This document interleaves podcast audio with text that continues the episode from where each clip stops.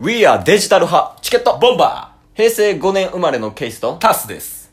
デジタル派かアナログ派っていう話やけど、うんうん。平成生まれって、はい。アナログもデジタルも両方経験してる世代なんよね。そうですね。うん。まあ小学校中学校の時は、はい。あのガラケーやったりとか、うんうん。あとはスケジュール管理とかっていうのはもう手帳でやったりとかすごいアナログな部分でやってたけど、はい。もう結構昨今の時代ってスマホ使ったりとか、そのスマホに入ってるアプリをこう使ったりとかしたりしてかなりす過ごしやすくなってるし、うんうんでなおかつあの今両方の家にあるけど、はいあの AI のスマートスピーカー、はい。これを結構駆使してて、うん例えば家帰ってきて「ただいま」って言ったら勝手に電気つけてくれたりとか、うん。テレビつけてとかエアコンつけてとか言ったら、まあ、勝手にエアコンつけたりしてくれるしはい。かなり住みやすくなってるんで僕たちはめちゃめちゃデジタル派確かに。確かにだけしか言うてないチケットボンバー